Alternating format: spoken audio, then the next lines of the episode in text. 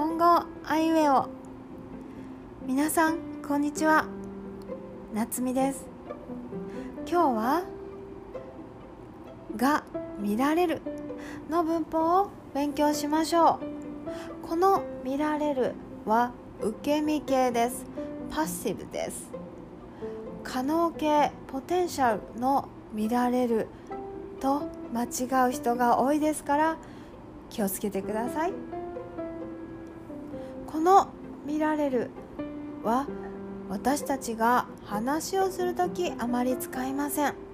でもニュースや新聞本でよく使います。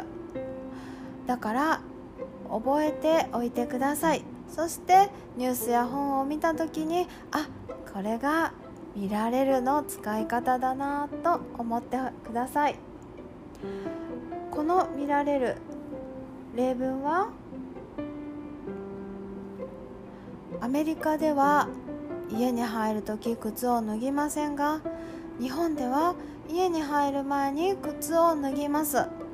アメリカと日本では文化の違いが見られます。